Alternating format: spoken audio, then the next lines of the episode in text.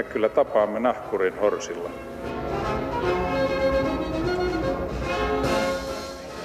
Mä sanoin, että minä juon nyt kahvia.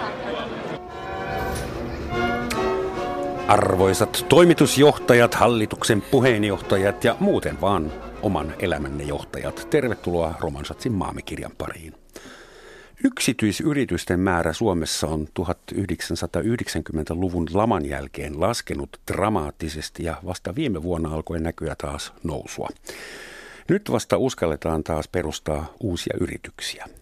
Millaista on olla Suomessa yrittäjä ja kannattaako yrittäminen tässä maassa? Sitä mietitään tänään täällä ja studiossa ovat valmiina keskustelemaan pienyrittäjä ja yrittäjäkouluttaja Petra Pulkkinen. Huomenta ja tervetuloa. Kiitos paljon. Ja muun muassa yrittäjän tukiverkon perustaja Markku Vuoti. Huomenta. Huomenta, huomenta. Tuota, aloitetaan Petrasta. Mm-hmm klassisen Kaal mukaan toivottavasti tästä ei tule sanomista. sä koulutat yrittäjää ja valmennat ymmärtääkseni enemmän pienyrittäjä, Kyllä. pieniä yrityksiä. Toi, joo. Joo. Mihin, mihin kriisitilanteisiin sun palveluita tilataan ja mihin ongelmiin sä törmäät niin kuin Toivot... eniten? Toivottavasti ehkä ennen jo sitä kriisiä mielellään. Eli oikeastaan siihen, että mitä ne kasvun eväät voi minkälaisessakin yrityksessä olla ja millä tavalla voidaan vahvistaa sitä omaa yrittäjyyttä ja myös sitä omaa liiketoimintaa. Eli yhdessä tarkastella olen vähän niin kuin toiset silmät, toiset korvat. Mutta ehkä haluaisin nostaa tuon yksinyrittäjien aseman. Meillähän on tämmöinen yksinyrittäjäakatemia – jonka tarkoituksena on just se, että se yksin toimiva yrittäjä saisi sen verkoston ympärilleen ja sieltä siinä verkostossa niin yhdessä kasvetaan ja tuodaan myös tällaista niin kuin yhteisöllistä oppimista. Mm. Se on jo paljon, jos sä pystyt suosittelemaan jotain tai kertoo omat vinkkis toiselle yrittäjälle. Mm. Sitten sä puhuit niin kuin kasvusta, mm. että onko se niin, että pienet yritykset, kun he kasvavat tai joutuvat kasvamaan, että sekö aiheuttaa kipuja, kasvu? Joo. Että siihen tarvitaan apua vai? Ei aina välttämättä. Mm. Joskus kasvetaan niin, että ei hoksatakaan, että on kasvettu. Mutta eikä se ole kaikille edes mikään tavoite. Mm. Moni yrittäjä on hyvin tyytyväinen tämänhetkiseen tilanteeseen tai, tai siihen, että tulee toimeen omalla liiketoiminnallaan. Mutta toisaalta ajattelen niin, että se kasvaminen voi tapahtua myös tällainen niin yrittäjän henkisellä tasolla, että hän voi kehittää itseään mm-hmm. ja, ja nähdä sitten ehkä niitä mahdollisuuksia siinä matkan varrella. Siitä täytyy myöhemmin vielä puhua yrittäjän motivaatiosta, miksi mm. joku yrittää mm. jotakin. Kyllä. Mut tutustutaan ensin Markkuun. Sä, sulla on pitkä historiikki Kyllä. Ehditään vain osa tässä kelata, että sä oot perustanut ainakin neljä yritystä, mm. jota kaikki on vielä pystyssä. Mm. Amerikassa se olisi jo vähän kyseenalainen juttu, että yksikään ei mennyt konkurssiin. Sä sait vuonna 2013 Suomen yrittäjiltä aika harvinaisen henkilökohtaisen tunnustuspalkinnon muun muassa sen takia, että toimit vuonna 1989 Wärtsilän meriteollisuuden konkurssissa yrittäjän asiamiehenä. Kyllä paikkansa ja olet perustanut 90-luvun laman aikana yrittäjän auttavan, auttavan puhelimen. Kyllä. Ja sitten 2000-luvulla olit mukana perustamassa tukiverkon vaikeuksiin joutuneille yrittäjille. Kyllä. Ja susta on kirjoitettu miehenä, joka elää yrittäjille. Mm-hmm. Ensinnäkin, mistä yrittäjät kärsivät silloin 90-luvulla, kun sä perustit sen auttavan puhelimeen, ja mistä he kärsivät nyt? Onko, onko jotain muutosta tapahtunut? No ei, tietysti se katastrofi oli niin yllätyksellinen. Suomihan vapautti valuuttalainat ja kaikki muut sitten. Korko oli Suomessa 15 ja sitä Saksasta 4 prosenttiin. Sitä otettiin paljon ja sitten kun talous romahti, niin, niin, niin tämä yrityksen talous ei kestänyt tällaista kurssimuutosta ja, ja tuli seinä vastaan siinä mielessä. Ja monet oli sitten kiinnittänyt sitten kaikki omat omaisuutensa ja ystävänsä ja perheensä omaisuudet siihen mukana. Ja, ja sitten kun pankit ryhtyi toimenpiteisiin sitten niiden ulosmittaamiseksi, niin se oli hirvittävä aikakautta siinä mielessä. Silloin se, joka teki konkurssiin, syyllistettiin rikolliseksi siihen aikaan. Mm. Se oli rikollinen. Ja se toi se henkisen paineen sitten, jota kaikki eivät kestäneet. Ja siksi avettiin tämä puhelin. Ja, ja tarkoitus oli ensin, että se oli sellainen alueellinen, mutta se tuli kaikissa uutisvälineissä ulos, niin se tuli ympäri Suomen. Ja, ja se tuska oli niille yrittäjille kyllä hyvin suuri. Kaikki eivät sanoit, että yrittäjä leimattiin silloin rikollisiksi, kun ne tekivät konkurssin. Kyllä. Siis ei nyt varmaan lain edessä rikollisiksi, vaan moraalisessa Moraalinen rikollinen. Mistä se johtuu? Minkä takia konku konkaan mennyt yrittäjä on moraalisesti no, rikollinen? Se oli sitä aikaa sitten, että, että, tota, yrittäjät oli ennen sitä 70-luvun eh, niin riistäjiä – Näitä kapitalistisia Niin, kyllä riistäjiksi sanottiin ihan suoraan. Ja, ja, ja semmoinen mielikuva oli luotu silloin siinä poliittisessa ilmapiirissä, kun elettiin. Se ei ollut kovin yrittävä, ystävällinen ilmapiiri. Ja se kuvastui tällä mm. tavalla. Silloin ennen lamaa Suomessa toimii noin 350 000 yksityisyritystä. Sitten se ää, numero laski noin sadalla tuhannella. Mm-hmm. Ja nyt se on suurin piirtein samalla tasolla kuin missä se oli ennen mm. lama. Onko nyt vuonna 2018 yrittäjä ilmapiiri tai yrittäjille ilmapiiri Suomessa suotuisampi kuin silloin? Saako tänä päivänä tehdä konkurssin ilman, että joutuu moraali, moraalirikolliseksi? Joo, eikä sitä, sitä varmaan niin kuin moni ryhtyessään ajattelee, että, että välttämättä edes sitä, että mitä tästä seuraa. Että aika optimistisesti tänä päivänä suhtaudutaan siihen, että voi työllistää itsensä mm. tai tehdä omasta osaamisesta bisnestä, niin se, semmoisen ilmapiirin mä näen. Mutta onhan myöskin siis ajat muuttuneet sillä tavalla, että se on erittäin varteen otettava tapa työllistää itsensä. Mm-hmm se yhteiskunnan, yhteiskunnan rakente on muuttunut sellaiseksi, että se on mahdollista. Kyllä. Ja, ja, ja tota, mutta se on hienoa, että on monia innokkaita aloittamaan yrittäjyyden, mutta sitten jos tieto ja taito puuttuu, niin se on äärimmäisen vaarallinenkin. Ja, ja niitä sitten vahinkoja sattuu tässä asiassa paljon tietysti. Hmm. Yhteiskuntaverkko tällä hetkellä palvelee myöskin epäonnistunutta yrittäjää ihan eri tavalla kuin 90-luvulla, kun mm-hmm. ei ollut minkäännäköistä turvaa. No otetaan käydä esimerkki läpi. Mitä yrittäjälle, yksin yrittäjälle tapahtuu, jos siltä jää tilaukset tulematta? Ei tule enää liikevaihtoa. Mitä konkreettisesti tapahtuu? Se, että tietysti, Saako hän ansion sidonnaista työttömyys? Periaatteessa kyllä saa, jos hän on, on vakuuttautunut siltä varalta. Eikö? Mitä ja se es, tarkoittaa käytännössä? Tarkoittaa sitä, että sä esität hakemuksen siitä ja myöskin työttömyysturva perusosa on mahdollista ja toimeentulotukea on mahdollista saada. Ihan siinä, missä palkansaaja. Niin suurin piirtein. Kyllä se rajankäynti on selvästi erilainen. Mm. Se ei ole tasa-arvoinen missään tapauksessa, mutta mut aivan ilman niin kuin kriisitilanteessa niin, niin saada nykyään. Joskus ei saanut edes lääkkeitä yrittäjät, kun todettiin, että joo, nyt siellä konkurssipesän omaisuutta vaan. Niin. Mm. Vaikka ei saanut siitä henkilökohtaisesti mitään. Niin, niin, Mutta näin alas ihan pohjalle ei voi enää. Ei olla, tuottaa. ei olla, ei olla. Eli, eli kyllä apua tarjotaan, joskin se on tuskallisin pitkä tietysti, jos on vuokrat maksamatta ja jääkaappi tyhjä.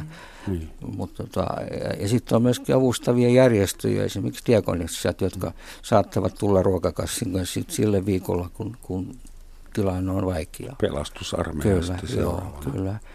Mutta siis yleensä kun yritys menee konkurssiin tai on selvitystilassa, niin se ei tarkoita sitä, että yrityksiltä on rahat loppu, vaan se tarkoittaa sitä, että yrityksiltä oli rahat loppu jo vuosi sitten ja se on pahasti velkaantunut. Mm. Näin on.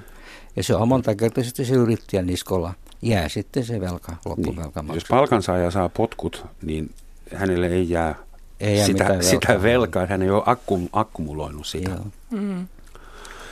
Yksi hassu asia, mikä tuli vastaan, kun taustatoimittajan papereita lueskelin, että Suomessa määritellään pieneksi ja keskisuureksi yritykseksi kaikki firmat, joiden palveluksessa on vähemmän kuin 250 työntekijää. Mm.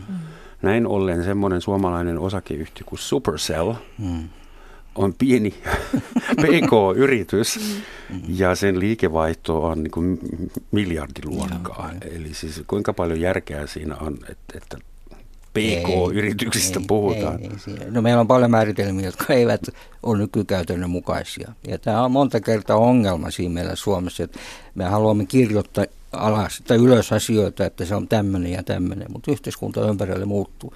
Ja yrityssisältö on muuttunut, millä tavalla tehdään töitä. Mm. Ne, ne arvot ei enää niin kuin sovi siitä, vaikka kiinteistä mm. työpaikkaa ei enää ole monelle työntekijälläkään edessä. Ja, ja, ja yhteiskunnan säännöt on kuitenkin tehty sellaiset, kun ajatellaan, että on yksi työpaikka, missä erityisesti tehdään töitä. Nyt se ei enää toimi. Ja tämä tulee esille esimerkiksi näissä eri toimialaluokituksissa. Mm. Että kun mietitään, että työ on, on niin tämä moderni työ, niin se on melkoinen tilkkutäkki monelle, ihan itsellenikin, että, mm. että monenlaista taustaa siellä on ja, ja eri osaamisesta kokoan sen, niin on hirveän vaikea oikeastaan monenkin aina määritellä, että mikä sitten on se minun toimiala, että, ja et siihenkin ehkä sellaista joustoa tai sitten siellä pitäisi olla tämmöinen tilkkutäkki.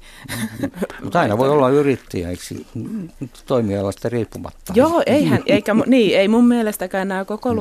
luokitukset, niin tietysti joissain asioissa ne varmaan niin kuin tulee, mutta, mutta tota, ei niillä sille, siihen käytännön työhön niin suurta merkitystä ole sitä.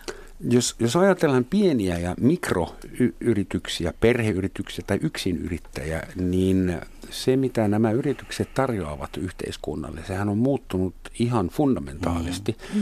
Ennen vanhaa tuotettiin jotain tavaraa, mm. pultteja tai kenkiä tai maalattiin mm. seiniä ja tapetoitiin. Ja nyt meillä on kynsistudioita, hieronta äh, studioita, akupunktiolaitoksia, ravintoloita kymmenen kertaa enemmän kuin 30-40 vuotta sitten. Ja siis yrittäminen on jotain ihan muuta nyt, kun se on ollut joskus. Ja eniten me tuotetaan toisillemme palveluita nykyään, eikä niinkään mm, tavaraa. Ja. Miten te näette tämän rakennemuutoksen? Se on ollut hyvin myönteinen. Nuoriso on uudistanut tätä Suomea omalla tavallaan. Eli, eli nuoret startupit ja muut, ne työskentelevät aivan eri tavalla. Ne eivät välitä yhteiskunnan luomista säännöstä sinänsä. Heillä on niin kuin, ne voivat pelata siellä pengistä, pingistä välillä sitten ja ottaa vähän kaljaa ja sitten mennään koneen ja tehdään töitä. Ja, ja kukaan ei tiedä, mitä kello on. Niin. Ne nauttivat siitä ja saavat myöskin tulosta aikaiseksi. Mun mielestä on hienoa, että nuoriso näkee Tämä yrittäjiä. kuulostaa vähän kiiltokuvalta, mutta tutkitaan, tutkitaan, joo, tutkitaan sitä. Vaan, joo, kaikkea siinä onnistuu meillä totta kai. Näin tehdään paljon, paljon töitä. Mm. Ja, ja toikin, että tuolla palvelu, niin palvelujen myyminen, niin just tämä, että voidaan porukassa olla, mutta jokaisella on oma yritys tai se toiminimi vaikka siinä, mm. ja siitä niin, kuin, niin sanotusti myydään itseään mm. ö, sitten. Se no siis kuulostaa siis hurjalta. Pal- palkansaajahan myy myös itseään. Siinä ei ole mitään ero. Että Karl Marxin teorian mukaan, jos muistan oikein, niin työntekijä luo työllään jotain lisäarvoa, josta sitten kapitalisti eli yrittäjä rikastuu, koska hän omistaa tehtaan ja tuotantolaitteet. Mutta itseään myyminen, niin sehän on kaikki, jotka tekee töitä myyvät sitä. Niin, tavallaan, mm. mutta että kyllä mä niin kuin ajattelen, että palkkatyössä niin joskus varmaan olisi ihan terveellistä, että aika ajoin päivitettäisiin se, pidettäisiin se myyntitilaisuus uudestaan, että mm. ei vaan turvaudutta siihen, että mm. tämä on tässä, vaan kyllä mun mielestä ihan mm. jokaisessa työssä pitääkin koko ajan pitää se pikku kipinä siinä päällä, että, että ansaitsenhan tämän ja, mm. ja teenhän parhaani. Oletteko yrittäjinä joskus olleet kateellisia palkansaajille? No, kateus. En, en ole ollut. Se on, yrittäjyys on mulla niin kuin perheen sisäinen asia. Eli, eli kulkee veressä. Niin se kulkee niin veressä siitä, että vaikka lomaa voisi saada ja järjestää, niin tuo asiat kuitenkin ratkaisee, että koska se voidaan pitää sitten. Aina, me ollaan perästäni kyllä pitänyt huolen lapsista, niitä on viisi poikaa. Ja kyllä siinä on, on vipinä riittänyt, mm-hmm. mutta mut kyllä yhteisiä matkoja ja päiviä, kaikki on vietetty yhdessä rakentavassa hengessä. Se on sellainen perheyrittäjyys, kun no Saksassa tiedät, siellä on myöskin paljon sellaista perinteellistä perheyrittäjyyttä. Se toimii vain sillä tavalla. Tietyt palveluyritykset, että siellä on sellainen, jotka vastaavat sitten näistä vaikeista työajoista, jotka työntekijä käyttävät, maksavat niin paljon, että niiden pyörittäminen on mahdollista, mahdotonta. No en, en puhu kateudesta ehkä omalla osallani, koska on mun mielestä tässä ehkä tulee esille se, että olen ollutkin palkkatyössä ja, ja niin kauan kun saan toimia yrittäjämäisesti, niin kaikki on hyvin. Mm-hmm. Mutta, mutta jos sitä kahlitaan ö, erilaisin säännöin tai muin siellä työpaikalla, niin sitten, sittenhän se yrittäjämäisyys alkaa, voi tulla jopa haitaksi, että, mm. että tota, mutta en, en niinkään kadehdi päinvastoin. Tässä on, tässä on, jos vapaus on yksikään arvo, niin yrittäjyydessä se kyllä toteutuu. Ongelmahan on tullut paljon se, että, että työtä on rajoitettu erillisillä säännöksillä hirvittävästi. Mm. Ja, ja jos nyt puhutaan tästä uudesta tästä, tästä irtisanomisesta ja siihen liittyen, niin ne prosessit ovat olleet monimaiset. Ja, ja tota, sanktiot ovat pienellä yrityksellä aivan, aivan liian suuria. Se aiheuttaa hirvittävän työllistämisriskin, mm. taloudellisen riskin. Sitä vältetään. Ja, ja se, että yhteiskunta ei olisi pärjännyt, jos se olisi muuttanut myöskin toimintatapoja. Hmm. Ennen ei ollut vuokratyöyrityksiä ollenkaan. Ei niitä tarvittu. Yrittäjät hmm. otti suoraan palkkaan. Mutta kun näitä sanktioita on lisätty ja lisätty, niin otetaan sitten mutkan kautta sikäli, että siitä riskistä päästä eriin. Niin. Ja, ja, ja tota, se toimii sillä tavalla. Ei. Onko klerikaali työvoimatoimisto sitten tuplakapitalismi, kun se on niin kuin kaksikin? no se on siinä yksi kerros vetämästä kun, välissä, kun, nyt, kun siitä välistä. rahaa välistä, se mm. ottaa oma usti. Pitikin seuraavaksi puhua siitä, että mitkä ovat suurimmat haitat ja esteet yksityisyrittämiselle Suomessa, ja sä otit jo varaslähdön Markku, että sekö se on, että tämä niin kuin, työntekijöiden palkkaamisen – pelko. Mä sanon rehellisesti, mä olen myös yksityisyrittäjä mm. ja vuosien varrella mulla on ollut semmoisia produktioita, johon tarvitsin lisää ihmisiä. Mm. Ja mä olen ainakin paria kaveria mm. puhunut ympäri perustamaan toiminimen mm. sanomalla, että mulla olisi sulle töitä yhdeksi syksyksi, mutta missään tapauksessa ei saa syntyä minkäännäköistä työsuhdetta, mm. vaikka et ole edes nainen. Näin, niin, että sekin vielä. Ja... Niin, niin, näin tehdään nykyään, eikö niin? Ja se, että miksi varten näitä, sit näitä säädöksiä muutella sillä tavalla, että voidaan sopia paremmin paikallisesti alueelta, niin ei se käy sitten. AY-liike sanoo, että ei mitään. Mutta missä on nämä suurimmat niin kuin, muurit? Niin no, mä ainakin sen, sen pohjalta, mitä kysyt, niin en, en usko, että monikaan ajattelee, että kun on niin kova homma sitten työntekijöitä, on, koska tämä yrittämisen kulttuuri tänä päivänä on juuri tätä itsensä työllistämistä ja itsensä myymistä. Ja, ja sitten tehdään ne omat palvelut siitä. Että se ei varmaan ole se ensimmäinen, mutta mikä on ihan selvää, ja koska paljon yksin yrittäjien ja vasta alkaneiden yrittäjien kanssa työskentelen, niin yksi ihan selkeä on se, että se yrittäjyyden alkutaipaleen tukeminen. Et nyt me ollaan puhuttu konkursseista ja muista, mutta nyt on myös se alkutaival, joka on äärimmäisen kriittinen. Mitä siinä menee yleensä pieleen, tai siis millaista apua silloin tarvitaan? No tietenkin ihan rahallista apua moni kaipaisi. Että, että nyt se niin kun, starttiraha on olemassa kyllä. Starttiraha on, on tuota henkilökohtaiseen mm. elämään. No, jos sinulla on paljon lapsia ja muuta, niin se on aika pieni eikä sitä kaikki saakaan. Se ei ole automaattinen.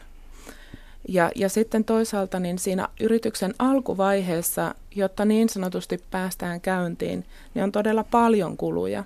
Mm-hmm. Ihan markkinointia, kaikki vakuutukset. Mm. Toimiston vuokra, jos semmoinen on. Jos sellainen on. Että, että tota, siinä monella, kuitenkin se on iso hyppäys. Mm.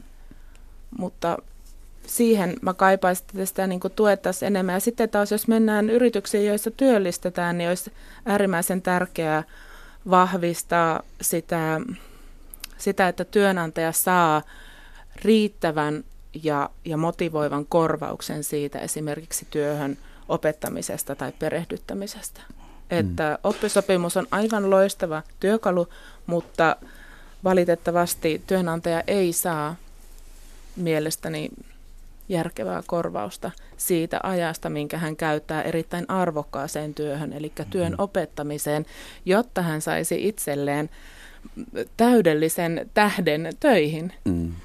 Sä puhut starttirahasta. Nykyään saa starttirahaa mm. tai voi saada starttirahaa, kun perustaa yrityksen. Silloin 25 vuotta sitten ei saanut mitään starttirahaa saa, mistään, joo. vaan piti lainata kavereilta 15 000 silloista mm, Suomen markkaa ja ne piti olla samana päivänä tilillä ja se piti näyttää se tiliote rekisteri. Jos perusti osakeyhtiö. Niin, jos perusti mm-hmm. osakeyhtiö. Mutta ny, ilmeisesti nykyään on, on sentään olemassa starttiapua ja, ja meillä on, on Slash-festivaalit joka vuosi, jossa yritetään etsiä rahoittajia. Okei, okay, ja Finvera antaa myöskin pienyrityslainaa, mm. parikymmentä tuhatta voi saada. Siinä on, siinä on hyvä siemen, että pystyy ehkä noin vuoden verran niin kuin, mm. tulemaan toimeen sillä rahalla ja, ja pysty tekemään työntä ja hankkimaan asiakkaita siinä Joku tuhlasi se sitten kyllä ihan turhuuksiin. Niin.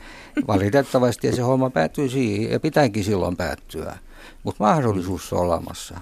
Eli kun perustaa yrityksen, niin pitää lähteä siitä, että ensimmäinen vuosi pyörii tappiolla. Ja se olisi hyvä pitää varautua. Mm, ja se riski on valmis. On niin kuin otettava se riski, että eikä, eikä ajateltava, että, että heti pärjää tai niin kuin, että nyt tästä tehdä, että ei saa mitään menettää. Että totta kai menettää, aika mm. paljon menettää aikaa ja, ja, ja pitää tehdä niin kuin rahoitussuunnitelmaa, että – ja se laina, mitä on otettu, se joutuu maksamaan takaisin. Mm. Sekin vielä, joo. Joo, ei sitä, Finvera ei Mutta onneksi sentään nyt euroina, että kukaan ei voi käydä devalvoimassa. ei. Vaivihkaa. Mutta se, se mun täytyy vielä sanoa, että meillä on kuitenkin aika hienoja instrumentteja, niin kuin toi Finvera tuli tässä esille, mutta meillä on hienoja instrumentteja siihen vaiheeseen, kun, kun mm. yritystoiminta on jo vähän vakiintunut ja, ja haluat esimerkiksi kehittää yritystä, niin ely myös rahoittaa. Mm. Siellä on niin kuin loistavia apuvälineitä, että itsensä ja myös työntekijöitensä mm. ja yhteiskunta, yhteiskunta muuten, että eikö se reagoi, niin kyllä se reagoi. Mä otan mm. toi 2008, kun Suomi putosi kuin kivi. Ja, ja, ja tota, tiesin silloin vanhasta lamasta, että yrittäjät käteinen loppuu. Et tota, ehdotin sitten Finvera, että perustettaisiin tänne suhdannelainaa. Mm-hmm. Ne oli vastustivat ensin ihan henkeä ja veren, että sitä ei voi EU kieltä, EU kieltä. Mä kirjoitin, että ei kiellä, ei kiellä. Ja sitten kun mä perustelu, että ei riittävästi, ne huomasivat, että onpa hieno juttu. Kolme kuukautta maaliskuussa, tällä joulukuussa, maaliskuussa eduskunta antoi 900 miljoonaa euroa lainakantaa suhdannelainoille. 900 miljoonaa, kolme kuukautta sen ehdotuksen jälkeen. Mm. Kyllä yhteiskunta toimi ja voi toimia yritysten hyväksi. Sitä ei vaan huomata monta kertaa. On siellä paljon pahakin tulla inhottavia mm. asioita, mutta tulee myöskin tämmöisiä nopeita reaktioita silloin, kun tilanne sitä edellyttää. Jos palkansaajien bussilla käydään, niin ne on heti osoittamassa mieltä äänekkäästi Kyllä. ja lähdössä lakkoon ja, ja aukiot täytyy protestoivilla ihmisillä. Mm-hmm. Millainen ääni meillä pienyrittäjillä Suomessa on? Että miksi me mennä koskaan lakkoon? Jaa, minä olen ollut järjestämässä ensimmäisen lakon Suomessa, yrittäjälakon. Yrittäjälakko? Kyllä, 89, kun laivateollisuus valtio yritti se Masajatsin käynnistää, niin, niin valtiohan sanoi, että, että he, he maksa mitään alihankkijoille. Ja silloin pistettiin auto ja, ja kyltit siihen, joo. ja sinne telakalla ei mennyt ketään. Mutta eikö, virallisella kielellä se ei ole sitten yrittäjän lakko, vaan se ulos sul, sulkeminen. Joku muu, mutta Joku muu kyllä se toki kuitenkin lakko siinä, siinä auton päällä. Niin, mutta siis esimerkiksi palkansaajilla on kaikenlaisia AY-liikkeitä ja kattojärjestöjä ja niin, Mitä meillä on, yrittäjillä on? Onhan meillä Suomen yrittäjät. Joo, Et joo. Meillä on Suomen yrittäjät ja Suomen yrittäjillä on aivan upeaa toimintaa ja upeaa tukea ja miettii sitä, että on paljon erilaisia valiokuntia. Yksin yrittäjille on alueellisesti omat valiokunnat koulutuspuolella on omat henkilönsä ja kuitenkin sitten taas paikallisesti yrittäjäjärjestöissä on mm. paikallisyhdistykset, joissa yrittäjät toimii. Et, et, ja, ja paljon koulutusta ja veroneuvontaa ja muuta sieltä, että kyllä, kyllä niin kuin joukko, johon kannattaa kuulua ehdottomasti. Mutta tuohon vielä tuohon lakkohommaan, että, että tota, voisihan se tietysti avata hyvinkin joidenkin silmät, jos, jos kaikki yrittäjät menisivät lakkoon nimittäin. No se kyllä se, Suomi myöskin. pysähtyi. Kyllä aika se, se, kyllä se sen työllistämisenkin Joo, tuota, joo. suhteen on, mutta tota, itse en, en usko lakkoilun voimaan, ellei minulla olisi jotain konkreettista ratkaisua antaa. Se ei kuulu tämän päivän siinä mielessäkin. Vehän mäkin 350 yrittäjää eduskuntaan samanaikaisesti. Se oli aikamoinen matakka siellä sitten. Mm. Sen jälkeen kanslia toimitunka teki päätöksen, että ei yli 20 henkeä saa kerralla tuoda sinne. siis joukkovoiman osoittaminen oli järjestön alkutaipaleella hyvin tärkeää ja myöskin uhkauksia esittämistä, kun verotilityksiä meinattiin ajat, aikaista sitten yrittäjältä mitään kysymättä ja sopimatta, niin me pistettiin otsikoihin siihen, että me ei makseta. Maksulakko tulee josta aikaisette. Kauppalehdessä oli iso otsikko, Varsinais-Suomen yrittäjät ilmoittaa, maksulakko tulee. Ja se peruttiin. Raha ratkaisee. Niin. Tällä totta kai sillä yrittäjällä on myöskin se, se rahan välittämisen oike- tai, tai velvoite. Ei niitä veroja muuten yhteiskunta saada, niin kun yrittäjät käy niitä rahoja viemässä. Totta muuten. Äh, puhutaan byrokratiasta. Ja yhtenä esimerkkinä tunsin mun, mun korttelin lähistöllä oli nuori mies, joka osti äh, kulma kioskin ja keitti siellä kahvia ja möi lihiksiä mm. Rakennusihmisille, jotka siellä tapasivat käydä ja sitten heti iski terveysviranomaiset. Mm. Pitäisi olla ramppia, invavessaa ja mm. sitä ja tätä ja eihän sillä pienellä pienyrittäjällä ollut varaa yhtään mihinkään ja sen piti sitten lopettaa. Loppui toiminta ennen pitkään, koska hänen elämästään tehtiin, tehtiin mahdoton. Että kuinka tyypillinen tällainen tarina on, että joku perustaa yrityksen ja sitten tulee Suomen ja Euroopan unionin viranomaiset pilaamaan koko, koko pelin. Niin, kyllä se on näin paikalliset viranomaiset, Suomessa olevat viranomaiset, kun näin hyökkäävät. Mutta Ikävä kyllä, laki saattaa tulla lukee- Brysselistä. Niin, voi tulla sieltäkin ohjataan asti, mutta meillä, näin ne on tietyt perussäännöt. Ja, ja tietysti voidaan sanoa, että onko ne tarpeellisia vai tarpeettomia. Kyllä siinä tietty tarkoitus on ollut suojata sitten niitä asiakkaita, että joku laatutaso siinä No, lopputulos oli se, että rakennusmiesten piti syödä lihapiirakat sitten jalkakäytävällä Joo, koska kyllä, kylmässä joo. ja Joo. sateessa, koska sisällä niitä ei saanut syödä, kun ei ollut invavessa. Tai.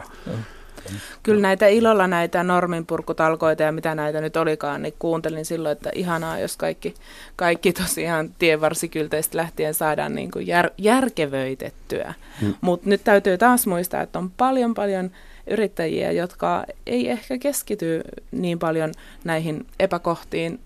Ne ei kaikkia kosketa. Jos se olisi yleisempää, niin siitä varmaan olisi enemmän porua, mutta, mutta tota, Myöskin näistä epäkohdista voi syntyä bisnestä. Eli sieltä voi joku löytää bisnesidean, missä voi auttaa yrittäjiä. Kerro. No me, mie- mietitään vaikka hygieniapassi, joka tuli pakolliseksi, niin hygieniapasseja tänä päivänä läpi maan koulutetaan. Sä voit mennä lähes milloin vaan suorittamaan hygieniapassin, jolla on hinta. Joku siitäkin ottaa sitten pienen Ot, summan. ottaa siitä, joo, ja, mutta niitä kortteja on monta. Juu, niitä on niitä on todella aivan. monta. Mm. Siis... Siis- Pienyrittäjällä pitää välttämättä joskus olla kymmenen erilaista Niin. korttia. Se on hulluutta. Mulla Niin. taitaa olla Työturvallisuus. Länsi-Berliinissä suoritettu maitotuotekortti. Joo, right. Joo, saan myydä rahkaa. Hyvä, joo. Mutta se on siis nämä työturvallisuuskortti, tulityökortti ja, ja, ja näitä, niin se on myös ihan oma bisneksensä siis todellakin. Ja niitä täytyy päivittää, onkohan vuosittain. Joo, ja ne maksaa myöskin sen päivittäminen. Kyllä. Ja, ja se, että tota, rakennusyrittäjä laittaa koko porukkansa päiväksi Mm. työturvallisuuskoulutukseen, että jätkät saa sitten ne kortit, Hmm. tai mimmit, miksei, Niin. niin tota, se on todella iso Ja paukku, palkka juoksee. iso potti. Mutta sitten se, kun toimittaa yksin yrittäjänä toimii, niin ei se tarvitse sit niin kauheasti. No jos toimii yksin yrittäjänä, niin se on aika kyseenalaista, ehtiikö sitä jatkokouluttautua. Niin, no, kyllä Ja se- onko, onko siihen rahaa? Kuka, siis puhutaan yksin yrittäjistä. Suurin osa on yksin yrittäjiä. Mm. Niin, Saksassa on semmoinen kuin Ich AG, minä osake. Ai. Joo, Joo. Schröder, kansleri Schröderin keksimä. Ja se on niin kuin lupa äh, itsensä ryöstöviljelyyn niin kuin loppuun asti. Yes. Ich AG, minä osakeyhtiö. Mutta siis yksinyrittäjien kouluttautuminen on äärettömän tärkeää ja sen takia koko yksinyrittäjä akatemia on Uudenmaan yrittäjien kanssa perustettu. ja tulee toimimaan ympäri Suomen. Ja. Koska just ehkä toi ajankäyttö, niin, niin sitten kun sulla on tietty ohjelma ja sä tavoittelet sitä, että sä kehityt ja pystyt siellä niin kuin jopa substanssiosaamista kehittämään, niin, niin, ja, ja mitä sä saat? Palautteen mukaan parastahan on ne toiset yrittäjät. Mm. Ja, ja se business, mitä tehdään siellä sisällä, vaikka tavataan vain kerran kuussa fyysisesti, mutta siinä on sitten se koko koulu, tai niin kuin tavallaan se ryhmä mm. käy siinä koko mm. ajan yhdessä sitä, niin siellä on ihan mahtavaa, että siellä tapahtuu tällaista. Sä rohkaistut, mm. sä saat just niitä käytännön vinkkejä toisilta, tapaat yrittäjiä. Oivallinen esimerkki viime viikonlopulta olin yrittäjäristeilyllä, terveiset vaan sieltä, niin tuhat yrittäjää paatissa, niin kyllä syntyy vaikka mitä ideoita. Ja, siellä vaihtuu tietoa kyllä. Kyllä, mm. ehdottomasti. Mutta kahdeksan Heti mietin, että... Anteeksi. Niin. Joo, olin perustamassa sitä yrittäjätutkintoa. Joo. Joka on nyt kaksossa, niin sit perustutkinto ja erikoistutkinto, joka on, olisi ehdottomasti sen ajokortti. Jokainen yrittäjä pitäisi se käydä. Ja siihen on mahdollisuus sitten niin kuin että et ei olla viikkoja jossain, vaan, vaan mm. pikkuhiljaa suorittaa. Sitä just tehdään tuolla niin. akatemiassa, joo. Et Mitä semmoinen yrittäjätutkinto pitää sisällä? Se on nämä liikennesäännöt niin kuin yrittäjyydessä.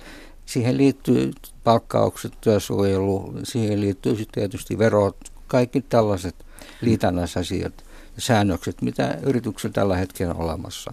Ne niin kuin palotellaan sillä tavalla riittävän yksinkertaisesti kuitenkin, että ne perusasiat tulee sellaisen. Siellä ei mitään kauppatieteilijöitä tehdä mm. eikä muuta semmoista, mm. vaan se perussääntö tulee olemaan. Äärimmäisen Toimarikoulu. Joo, ja, ja niin kuin tuohon liittyen vielä, että se on, se on niin käytännön läheistä, että sä käyt kaikki nämä asiat läpi sen, sen oman yrityksen, niin kuin omaa yritystä hyödyntäen. Eli se, se, on, se on niin käytännön läheistä, että siitä on koko ajan hyötyä. Sä saat tiettyjä asioita kuntoon. Sitten tulee kuntoon esimerkiksi sellainenkin, että monille voi olla aika vieras, kuinka luen omia kirjanpitoa tositteita tai oikeasti, että niin kun ne numeroiden lukeminen ei ole kaikille, varsinkin, luo, varsinkin niin kuin, ei-numeroihmiset, kuten itsekin olen, niin, niin tota, on, on niin kuin tosi hienoa sit, kun sä osaat tulkita ja osaat, silloinhan sulla myös kasvaa se kyky suunnitella sun liiketoiminnan kehittämistä ja ja siihen talouteen tulee sellainen selvä ote, että mm. et ei innostu liikaa palkkaamaan porutta, että yhtäkkiä että tästä tuli kiva keissi. Se maksamaan itselleen liikaa ei. palkkaa. Mm. joo, joo, niitäkin kyllä valitettavasti on. Mut sit, sit, ja sitten toisaalta toikin, että, että en mä silti tee kirjanpitoani itse vaan mm. ehdottomasti ostan sen ammattilaiselta, mutta totta kai mun on hyvä tietää, mitä, miten se toimii. Niin, että mitä, mitä tarvitaan, miksi mm-hmm. ja, ja tota, että mit, mitä, se, mitä ne Se on, on muuten yksi tuommoinen illuusio, että yksityisyrittäjä luulee, että nyt mä oon tehnyt 12-tuntisen työpäivän, mm. ah hups, en mä mm. olekaan vapaalla, nythän mun pitää vielä laskuttaa ja yeah. hoitaa se kirjanpito. Joo. Niin, se kannattaa ulkoista, jos suinkaan mahdollista. Mulla on yksi yksinkertainen, mitä mä olen yrittäjä, aloittava yrittäjä aina ostanut. Sitten, että osta yksi kenkälaatikko. Mm-hmm. Ja tiputa kaikki kuitit siihen aina. Heti joka päivä, kun sä tulet, niin tiputa siihen. Vie se sitten kahden viikon päästä tilitoimistoon. Ne on kaikki tallessa. Mutta jos sä yrität niin niiden kanssa sohlata jotain tehdä, niin sä teet väärin. Mutta vie se sinne. Mutta älä kenkälaatikkoon laita, vaan laita mappiin järjestys. Ei, kenkälaatikko. se on liian paljon pyydetty. Se, Marko on tottunut ei, sen niin. verran suuriin niin. yrityksiin, että hän tarvitsee kenkälaatikon. Ja meillä se menee ihan pienellä, pienellä mapilla. Minun kirjanpitäjä kyllä opetti minulle, että ne niin, pitää olla järjestys. tapasin tässä hyvin menestynyt yrittäjänsä varmaan pari vuotta sitten hän on sitten liikennöitsijänä ja, ja silloin myöskin työntekijöitä useampia niin, niin kysyy siitä, että miten sulla mennään. Mutta juu, kuule se kenkälaatikko hänellä mielellä tallessa, että se rupeaa vähän resuulamaan jo. Just se on nykyään pyykkikori. Puhutaan tästä varsinaisesta sanasta, yrittäjä, yritys, yrittäminen. Mulla on ollut oma mikroyritys nyt jo vähän yli 20 vuotta ja mua on koko sen ajan ärsyttänyt tämä titteli, koska saksaksi mä olisin Unternehmer, mm-hmm. englanniksi entrepreneur ja ranskaksi mm-hmm. tietysti myös. Mm-hmm. Eli ihminen, joka uskaltaa ottaa riskejä, laittaa itsensä likoon ja niin säätää mm-hmm. asioita. Yes. Ja yrittäjä, se kuulostaa jotenkin niin säälittävältä. No kunhan nyt vähän yrität ja yritys, hyvä, hyvä mm-hmm. yritys, hyvä mies Äh, niin. Ja Markku paljasti tuossa ennen kuin tultiin tähän studioon, että sulla saattaa olla ihan keskeinen rooli siinä, että sana yrittäjä tarkoittaa suomeksi yrittäjä. joo, yleisesti. Tai yleisesti. Kyllä, kerro, kyllä. kerro. Joo, ei Suomen yrittäjän keskusliitos oli 82, oli varmaan 45 hallituksen jäsentä, eikö niin kaikille siellä. Ja siellä oli yksi yrittäjä, Sinä. niin. Ja mitä nämä muut Ne sitten oli oli? liikkeenharjoittajia, eikö niin? Yksityisyrittäjiä oli, eikö niin? Toimitusjohtaja, jotain muuta mm. sitten. Ja silloin Valdemar Pyydel, ansiokas toimitusjohtaja, tuli puhumaan minun kanssa, että voitaisiko me vaihtaa, eikö sinä ole myöskin toimitusjohtaja? Mä Olen, olen, mä olen useamman yrityksen toimitusjohtaja. Eikö, eikö me voitaisiin vaihtaa tuohon yrittäjät, se niin kuin ei oikein tuntuisi. Ehkä saksalainen tausta vähän oli. Ei maistu. Ja onko yritys, on, onko toimitusjohtaja sitten titteli ja yrittäjä on elämäntapa? Se on elämäntapa siinä mielessä. Se, se hoitaa niitä yrityksiä. Saattaa olla toimitusjohtaja laisinaan, eikö niin? Mut- yrittää. Totta, mutta minkä takia tähän yritys- ja yrittäjäsanaan sisältyy se niin isosti se epäonnistumisen äh, mahdollisuus, ainakin niin kuin linkivistisessä mm. mielessä, kun jos joku yrittää jotakin, niin se on kyllä 50-60, että onnistuuko Niin se. on, niin. Kyllä sillä on positiivinen maine, maine tällä hetkellä. Siis tällä hetkellä, Tällä siellä hetkellä se on hyvin, hyvä. Hyvin positiivinen maine siinä. Ja ansiokas. Siitä, mm. Jos nyt, nyt mennään eduskuntavaalleihin, niin siellä on melkein puolella porukalla on siellä jonkun mm. tittelin jälkeen yrittäjä siellä. Mm. Ja just ehkä toi ylpeys. Arvostet, arvostetaanko Niin. yrittäjää enemmän nykyään? No toivottavasti. Kyllä, Mutta kyllä arvostetaan. Vielä kyllä arvostetaan. tärkeämpää on musta se, että yrittäjät arvostavat itseään. Mm. Että on niinku, se on syntynyt, että ollaan niinku ylpeitä siitä, että, Joo, että yes. mä teen tämän. Ja, ja mun mielestä yrittämisessä ei ole pelkästään ehkä ihan noin negatiivinen, vaan must, musta kaikkien pitäisi vähän yrittää. Yrittää vähän enemmän. Että olipa työsuhteessa tai, tai mä saatan sanoa omille junnuille, että yritä pikkusen enemmän tai yritä kaikkesta. Tai, et, et onhan siinä sellainen Sitten tulee kilpailukykysopimus seuraavaksi, kun kaikki yrittää. Joo, mutta silloin 70-luvulla, kun mulla oli käyntikorissa luki yrittäjä, niin yhdessä baaritiskissä mä kaadettiin kortti siinä, sitten annoin korttiin ja kaveri ei katsoi vähän aikaa, anniskele. Hei, täällä on yksi riistäjä. Joo. siis yhteiskunnan aseena ei- oli tällainen. Mhm. Mm-hmm. Siis huudetaan äänen. Hei. Ja nyt, kun sulla on yrittäjä titteli, niin sä et ole riistäjä, vaan sä oot työllistäjä ja- Kyllä, ja, ja joo. tulevaisuuden luoja. Ja. Sä teet jotain, hei. Mm. Sä sentään teet Hyvin jotain. myönteistä. Miten maailman digitalisoituminen ja uudet mediat ovat vaikuttaneet tähän? Että yrittäjä on yhtä, koska meidän, meidän bravuuriyritykset Nokiasta lähtien, nehän on digitaalisia mm. nykyään. Mm. Et sekö oli se suuri paradigman muutos, että business meni digitaaliseksi ja sen takia Joo, oikein niitä perusmuurareja vielä tarvitaan. Niin, niin todellakin, todellakin tarvitaan, mutta onhan se tuonut ihan valtavasti siis ihan uudenlaisiakin Joo, ihan- mahdollisuuksia. Joo, ihan uudenlaista työtä, mitä niin, aikaisemmin ei ollut. virtuaaliassistentti. Sä voit työllistä, sä voit olla, sulla voi olla yritys, joka tekee virtuaaliassistenttitöitä, tai sä voit olla someguru. menee jo teologian puolelle. Some, someguru siellä, että, että vastaat esimerkiksi Joo. toisten yritysten some ö, tota, päivityksistä. Influencer on mun mielestä, mikä se Oo. mahtaa olla suomeksi? Vaik- Semmoinen vaikuttaja. Somevaikuttaja. Se on ammatti nykyään. Väitetään ja tiedän omastakin kokemuksesta, että yrityksen kuluista saattaa helposti yli puolet mennä ihan muihin kuluihin kuin semmoiseen, joka liittyy siihen varsinaiseen tuotteeseen tai palveluun. Mm. Esimerkiksi jos mä palkkaisin sinut, Petran, mm.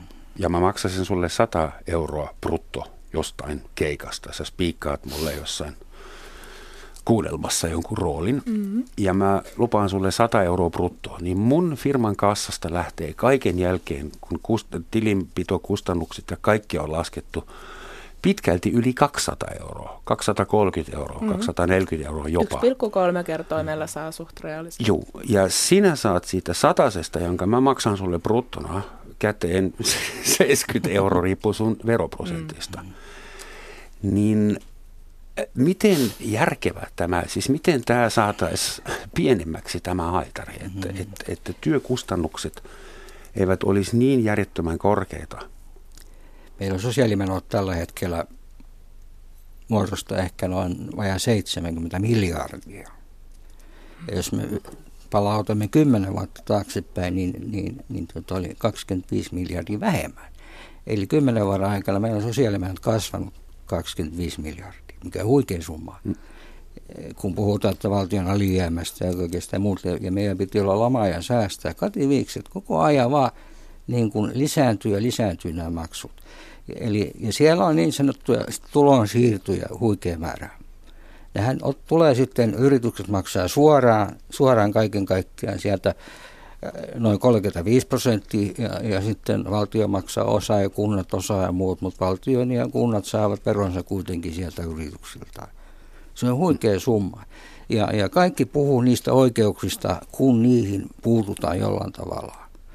Järjestellä johonkin järkevään suuntaan ne on kasvanut niin suureksi, vaikka se on kansainvälisesti vertailun ottaen vielä jossain määrin hyväksyttä, vaikka se siellä yläpuolella. On se niin kuin Norjan ja Ruotsin niin. kanssa ollaan samassa Samassa, kärjessä. samassa, joo. Niin, niin ollaan ylhäällä, mutta niihin voidaan ja niihin pitää vaikuttaa, ettei ole sellaista automaattista kasvualusta, kun nämä asumistuet ja kaikki muut on, niin kuin, ne on repeytynyt ihan joksikin muualle. Ja se hillintä on äärimmäisen vaikea. Jos, jos hallitus sanallakin mainitsee, että se puuttuisi näihin, niin, niin kyllä tulee, että me järjestämme poliittisen lakon. Ja niitä on tapahtunut jo. Mm. Ei, ei yhteiskunta pitäisi nähdä se kokonaisuutena siltä osin. Ja, ja, ja saata siihen kasvun ainakin selvää pysäyttää, ettei se jatkuvasti kasva. Ei meidän kassa kestä. Mm. Ei me voida lapsilla antaa sellaisia velkoja, mitä nyt pistetään. Mutta se, että jos mennään esimerkiksi 70-luvun puoleen väliin, nämä, sosia- nämä kustannukset, liitännäiskustannukset yritykset oli 35 prosenttia. Se on järkevä taso. Siitä se on vaan tullut lisää. Mutta että on mun mielestä ehkä, jos ruvetaan nyt miettimään just sitä, että mitä sille voisi tehdä, niin kun sä rupeat katsoa sitä listaa, mitä siellä on, niin mm. joskus itse miettinyt niin kuin radikaalisti, että jotain toisin, että poistetaan sieltä, mm. siis lomarahaa, onko välttämätön? maksaa lomarahaa. Meillä kun ei ole edes loma. Niin, tai siis mä ajattelen sen just näin, että sitten kun mä oon yrittäjänä, niin en mä puhu niin kuin mistään, no, en mä mieti lomarahaa. Mä ajattelin semmoista, että suurin osa yrityksistä, joissa, joiden palveluita minä käytän, on ravintoloita. Mä tykkään syödä ulkona. Mm. Ja Suomessa on tosi vaikea käydä sunnuntaisin syömässä ulkona, niin, koska tiedä. sunnuntaisin pitää maksaa työntekijöille tuplapalkka, Joo. joten hyvin moni ravintola pysyy suljettuna Joo. sunnuntaina, mm-hmm. joka on aivan älyvapaa, oh. älyvapaata mun mielestä. vain vain etniset ravintolat, perheyritykset ja niin kuin niin, niin, ne on mikroyrittäjät, auki. ne on auki ja Kyllä. ryöstävät itseään sunnuntaisin ilman mitään niin. tuplapalkkaa. Niin se voisi olla aika hyvä poistaa tällaisia mm. esteitä, koska Kyllä. siis toinen sitten on se, että Suomessahan on tuhansia ihmisiä, jotka mm. eivät saa tehdä töitä. Mm. Ja varmaan tekisi aika halvalla pimeästi mun ravintolan keittiössä edes jotain hyödyllistä. Eli kyllä. sehän synnyttää sitäkin vaaraa, mm. että syntyy pimeitä Just työmarkkinoita. Näin. Joo, kyllä. Niin. Mutta toisaalta mä mietin joskus, kun sunnuntaina näkee jonkun, tai joku yritys on kiinni vaikka, tai liike kiinni, vaikka haluaisinkin niitä palveluja, niin mä ajattelin, että jes, että nyt on yrittäjä satsaa itseensä, se lepää, kerää voimia, se on tekee jotain, joo, se tekee jotain ihanaa itselleen parhailla, että ei se, pitää joskus yrittää ajatella sitäkin, että, mm. että tota, niin täytyy breikkiä olla. Tästä muuten yrittäjän tai nimenomaan pienyrittäjän burnout-kriisitilanne, että kuinka vaarallista se on, kuinka alas siitä voi pudota. Että jos sä oot työyhteisössä ja sulla alkaa mennä huonosti, niin kaverit huomaat, että hei sun kannattaa käydä terkkarilla. Niin, niin ja tuossa tullaan just kaikki, siihen, joku, onko sulla kaikki hyvin? Jo, joku sanoo sulle, että hei, että, että me työterveyteen, niin. mutta niin. just viime viikolla juttelin yrittäjien kanssa, kysyin huvikseen, milloin oot käynyt mittauttaa verenpaineen Sehän maksaa, Tiedä, se pitää maksaa omasta niin, taskusta. Tiedätkö, mikä on kolesterolisi? Ja eihän ne siinä tunnu, varsinkin kun ollaan kiihkeästi tehdään jotain ihanaa, niin ethän se, niin, sulla voi mennä kuukausia. Se burnout on ihan, siis se on totaalinen. Olen itse sellaisen läpikäynyt ja pakenin leikkimäkkiin, pisti oven kiinni. Vaima kävi koputtamaan, sen mä lähtenyt sieltä. Mutta sitten hän soitti kaverille sitten, että tuossa Markku on tuolla kopissa, eikä tuu pois. Kauan, kauanko olit siellä? En mä sen päivän oli. No. se tuli myöhään illan koputtamaan siihen ja sitten jäi juttelemaan siihen mm. leikkimökin toisen puolen. Mm. Pääsin alkuun siitä. Okei, me löydettiin sitten ratkaisut siihen asiaan. Mä pelkäsin konkurssi sitten niin kuin viimeisen päin siihen, että se oli, oli todella lähellä, äärimmäisen lähellä. Niin selvisin siitä. Ja, ja, ja sitten tietysti kun mä tulin mukaan tähän yrittäjän auttamisjärjestelmään, niin luomassa sitä, sitä tukijärjestelmää, se auttava puhelinen siihen, niin siihen nimenomaan rakennettiin se osuus. Eli mulla oli aina tiedossa niin kuin asiantuntija, psykologi, joka, joka oli valmis auttamaan. Ja, ja mä liitin sitten nykyään, kun tässä viimeisessä verkkopalvelussa, niin, niin pystyn niin kuin yhdistämään suoraan sinne puhelun. Kun se kynnys mielenterveyksen meneminen on yrittäjällä henkisesti tavattoman raskas. Onneksi mm. se on muuttunut paljon siitä. Sano heti, että enhän minä hullu ole. Mm. No ei olla hullu, mutta... Minä olen vain yrittäjä. se ei toimisi. Hän tarvitsi silloin ohjausta ja apua. Mm. Ja ne rakentaa niin kuin uuden ihmisen uudella tavalla. Ky- kyllä meillä on välineet sitä varten ja, ja te tukiverkosto, mitä meillä on olemassa, niin ne välittää ne tiedot. Kyllä. Missä vaiheessa yrittäjän pitää tajuta, että hei nyt mun pitää hankkia apua itselle? Silloin kun se herää yöllä ja pelkää konkurssia tai arvon lisäveroja no, jos tai on, jos on jatkuvasti, työntekijöitään. Niin, joo. Jos se on lakanattu joka hyvä märkä, niin olisi syyt harkita siinä vaiheessa. Mutta yleensä se ei kee. Mutta usein on vaimo se, joka, tai läheinen, jotka huomaa sen tilanteen, mm. niin, joka nyt usein on auttanut siihen tilanteessa. Niin, mä, mä näen tällainen valmennusalan ihmisenä, että voi kumpa tuossakin yrittäjä miettisi sitä asiaa ennen, niin kuin riittävä ajoissa. Eli jos nyt jonkun neuvon haluaisin antaa alkavalle yrittäjälle, niin se, että siinä samassa rytäkässä, kun ottaa vakuutuksia ja, ja ostaa itselleen logosuunnittelun, niin, niin ostaa itselleen sen mentorin. Että vähintään – Hmm. Olipa minkälainen yrittäjä tahansa, niin se joku toinen, joka viittii kuunnella, on ne toiset silmät ja korvat ja, ja niin kuin kuulee, kuulee niitä viestejä jo sieltä. Kaikilla ei ole puolisoa tai sellaista läheistä, joka ymmärtäisi edes yrityselämän kiemuroita, hmm. eikä että, että niin, joku Kuinka läheinen... usein sä törmäät tähän, että joku on perustanut yrityksen ja tajuu, että hupsista tämä onkin paljon isompi ja vaativampi ja kuluttavampi juttu kuin mihin mä olin varautunut. Että kuinka paljon Suomessa perustetaan uusia yrityksiä epärealistisin kuvitelmin? Todella paljon. 10, 40, 20, 8 mitä he, vaikka he, lonkalta? Vaikka he arvioisi mitään siitä tilasta. No totta kai niitä on, uusia perustetaan vuodessa 30 000, nyt jopa yli 30 000. Mm. No siis kaatuu yli 20 000 vuodessa. Niin keissiä kyllä riittää, eikö niin? Kaikille ei voisi niin tarjota apua kädestä mm. pitää, mutta näin usein on tietysti. Mutta niitä epäonnistumisia sattuu, ja se, että yrittäjän pitäisi hakea itselleen uusi elämä, eikä jäädä siihen kehumispisteeseen. Ja se uuden elämän rakentamis on, on se ehdoton edellytys sille, että antaa sillä virheelle anteeksi itsellensä. Mm. Että on tehnyt virheen. Ja sitten kun antaa niin kuin itsellensä, niin sitten pystyy rakentamaan sitä uutta elämää. Niin ja jälleenkinhän se on, että jotain tapahtuu, niin sehän on siis merkki vaan siitä, että on yrittänyt, on koettanut mm. tehdä jotain, mutta ehkä se just se realistisuus sitten siellä, että että ennen jo yrityksen perustamista, niin totta kai kannattaa pallotella ideaa, ehkä kartoittaa vähän, että, että mitä on ja, ja koettaa kysyä. Tehdä mutta, ehkä jopa markkinatutkimusta. Mutta jos... silloin voi myöskin into ehkä loppua, että toisaalta sitä intoa ja ideoitahan tarvitaan ja, ja se on mun mielestä myös yksi, johon, jota meidän pitäisi niin kuin löytää. Että tuolla on ihan hui, huippujuttuja ja huippuideoita, ihmisiä, joiden ehdottomasti mun mielestä kannattaisi toimia yrittäjinä, mutta, mutta sitten joku, mm. joku siinä puuttuu rohkeus tai voihan se olla järkikin, en minä tiedä, onko tämä sitten niin älytöntä Nyt homma. sä otit erittäin hyvän asian puheeksi, että ovatko teidän mielestä yrittäjät lähtökohtaisesti rohkeampia ihmisiä kuin semmoiset ihmiset, jotka menevät kiltisti kuukausipalkkatyöhön? Eh, toi on kyllä aika haastava kysymys siinä. Oi vähän asenteellinen, niin, johdatteleva joo, jopa joo, melkein. Kyllä ne, jotka näkyvät Haluaisin yrittäjissä. vähän itse uskoa joo, sitä, joo, että joo, kyllä, tässä kyllä ne, me otetaan näitä niin riskejä. Niin, ne, ne niin kuin näkyy myöskin ne, ne kellokkaat. Mutta kyllä mä oon tavannut monta yrittäjää, jotka on, on niin tällaiset varovasti ottaa kädestä kiinni, että mä minä tässä olen. Mutta se osaa sen työ tehdä hyvin mm. ja se huomaa, että se käy kaupaksi. Kyllä. Ja tekee näin. Se niin kuin ihmisenä on, niin kuin, on niin kuin hyvin, hyvin varovainen. Mm. Ja siltikin se pärjää hyvin. Kyllä. Mutta se, että me yleistämme helposti, että yrittäjä on vaan sellainen, kun, kun näkyy...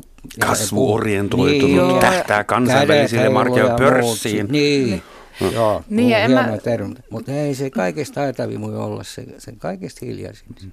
Ja kannattaa myös muistaa, että aika iso osa Suomen yksityis- ja yksinyrittäjistä on maanviljelijöitä Joo, ihan on hyvinkin perinteisen osa, tapaan. Mutta kyllä mä silti sanon, että kyllähän se rohkeutta, niin, että rohkeutta on niin monenlaista, Joo. että mäkin pelkään ampiaisia, vaikka mm. koen olevan niin hyvin rohkea tyttö.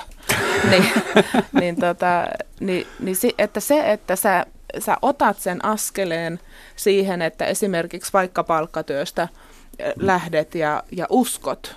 Enemmän se on minusta mielestä pitää niinku uskoa, että tietynlainen optimismi ja usko siihen, että minun taitoni riittävät siihen, että pystyn esimerkiksi palvelemaan asiakkaita hyvin ja teen tästä niin kuin laadukkaan bisneksen.